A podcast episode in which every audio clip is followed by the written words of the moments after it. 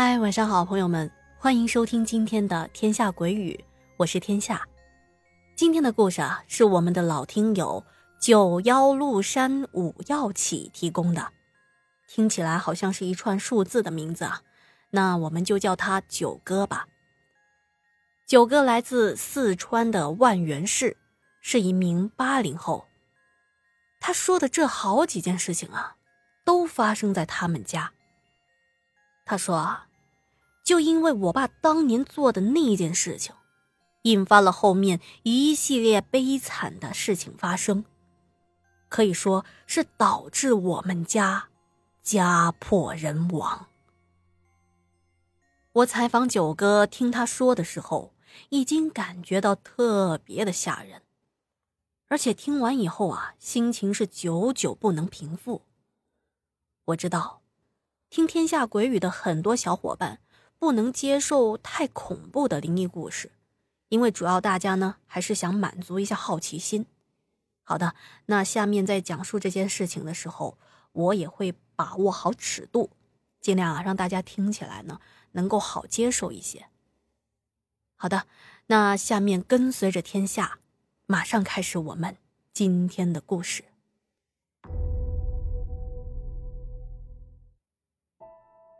九哥的第一件事情呢，是听他的奶奶讲的。他说啊：“在我两岁的时候，家里要盖新房子。那一年呢，我爸还不到三十岁，正是天不怕地不怕的年纪。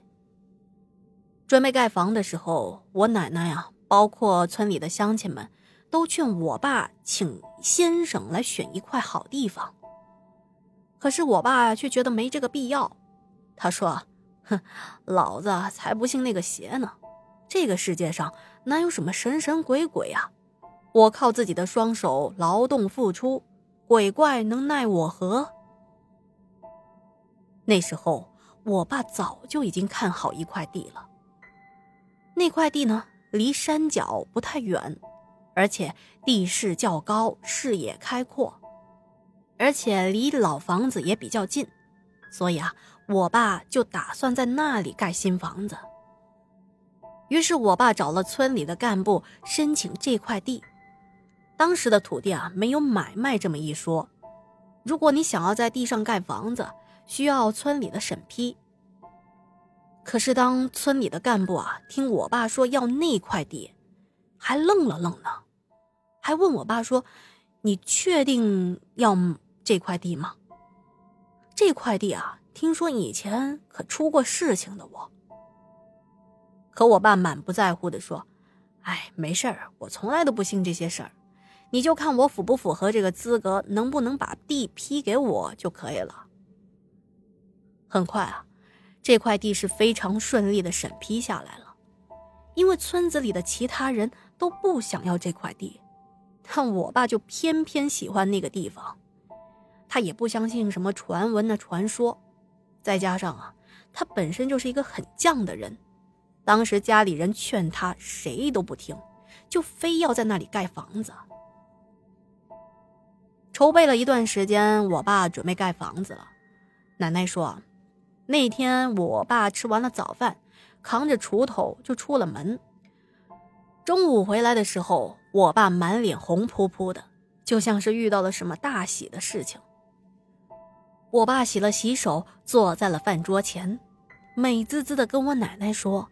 他在附近找到了一块好地方，那里的沙土质量特别的好。等会儿吃完了饭，还得上那边去呢，还需要叫上我的小舅一起去帮忙。他三下五下的扒完了饭，筷子一撂，风尘仆仆的就跑去找我的小舅了。就这样，在我爸的张罗下，新房子开始修建。可是。刚打地基没两天，我妈却开始变得有些奇奇怪怪了。一开始啊，是一边烧火做饭，一边哼着不知道是哪个地方的歌谣。到后面啊，还发生了更为恐怖的事情，我们在后面会说到的。奶奶说，我妈以前呢是从来不会唱歌的。但是从那时候开始，每天神神叨叨的唱歌，有时候啊，甚至还手舞足蹈，总之是疯疯癫癫的。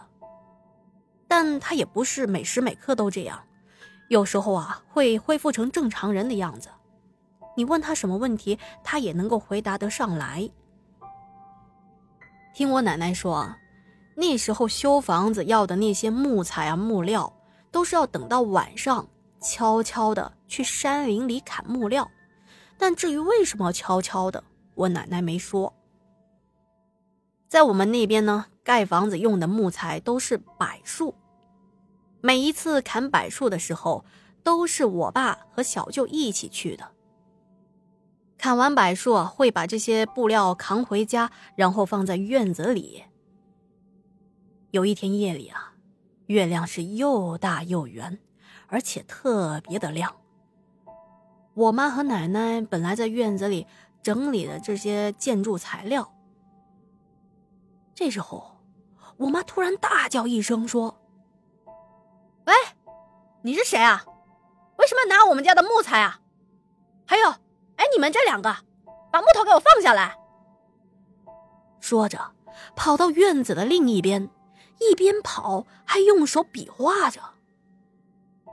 可是当时院子里只有我奶奶以及妈妈三个人。我奶奶当时都傻了，但是一想到我妈这阵子本来就不太正常，所以也就由着我妈满院子的跑。我妈跑累了，还停下来问我奶奶说：“妈，你怎么不过来帮忙啊？他们要抢咱们家的木头啊！”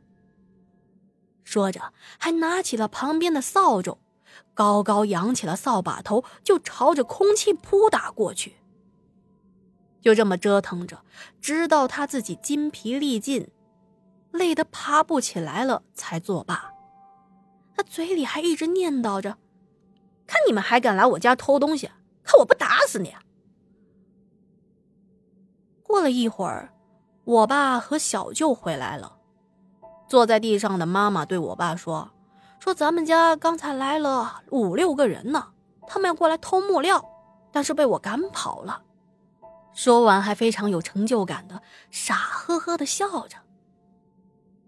我爸跟我舅看向了我奶奶，我奶奶无奈的摇摇头。我爸瞬间就明白了我奶奶的意思了，他那意思啊，再明显不过了。在我妈的眼里啊，她眼中能看到一些人，并且是驱赶的那些人，可是我们是一个都看不到啊。又过了几天，我妈又做了一件让人哭笑不得的事情。因为啊，她也不是完全疯的嘛，有时候她是清醒着的，只是会自言自语、嘀嘀咕咕的，不知道在说些什么，但是不会太烦人。而且那时候，多一个人干活，多挣一份工分，所以白天妈妈还是会和大伙一起下田里干活的。本来这天呢，他在田地里锄着地，一开始还很正常，可是他突然一下子就跑到了水沟边上，一脑袋扎进了水沟里，顿时把旁边在一起干活的乡亲们给吓坏了。大家赶紧跑过去，七手八脚的把他从水沟里给扒拉出来。此时，妈妈满头都是黑乎乎的泥巴，她坐在地上，一直傻呵呵的笑着。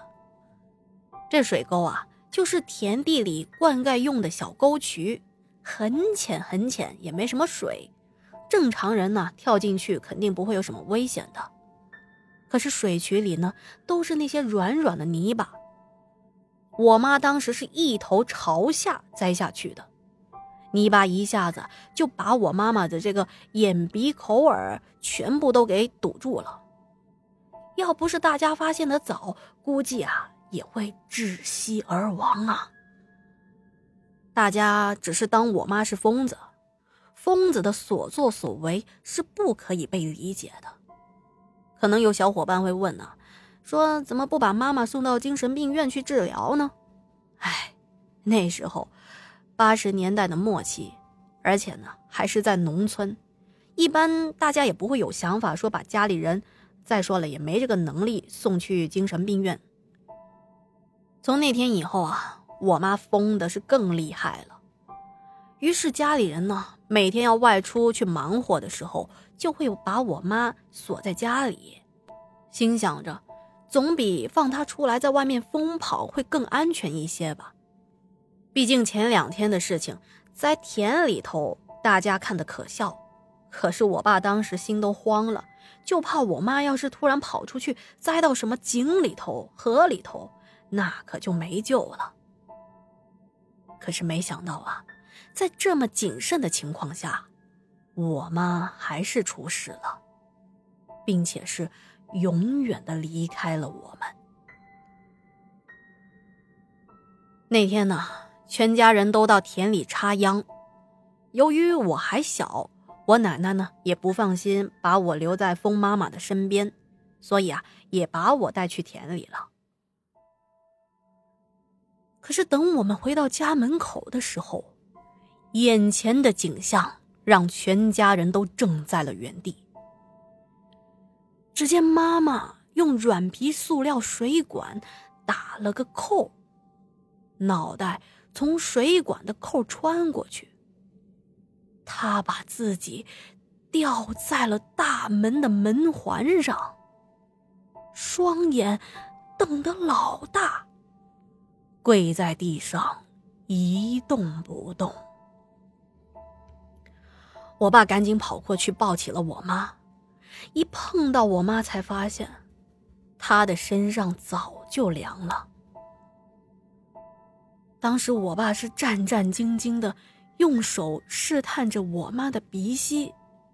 唉，那会儿哪还有什么呼吸啊，人都已经僵硬了。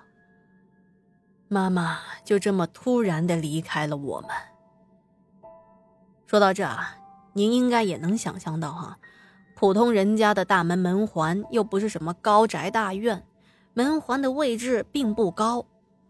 我妈妈居然用这样的方式将自己吊死在自家的门口。村里的人都议论开了，说我妈是撞了邪，被替死鬼摁在那里下跪上吊的。后来根据我小舅的回忆。说那天我爸兴冲冲的跑过来跟他说，说找到了一处质量特别好的土地，那里的沙土啊可以用来盖房子。于是他跟着我爸一块去了。可是结果他们在挖土的过程中，居然挖到了一口棺材，可是地面上并没有任何的墓碑，也就是说，我爸他们呢挖到了别人家的坟墓。当时我小舅还劝我爸来着，说啊，我们既然挖到了人家的坟墓，是不是得请人做一些法术呢？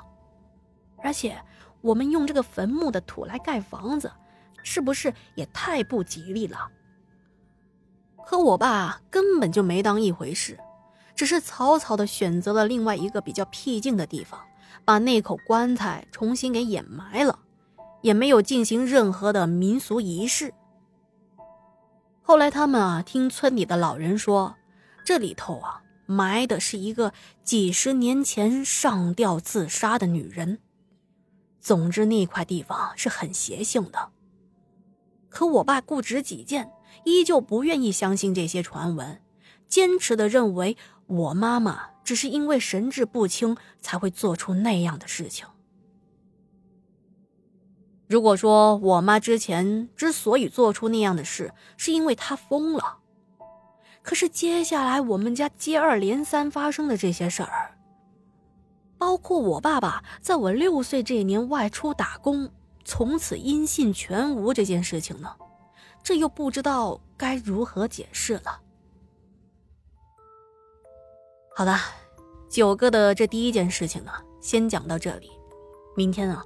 我们将继续讲述九个他们家的真实经历，比今天的这件事情啊还要更加的离奇和古怪。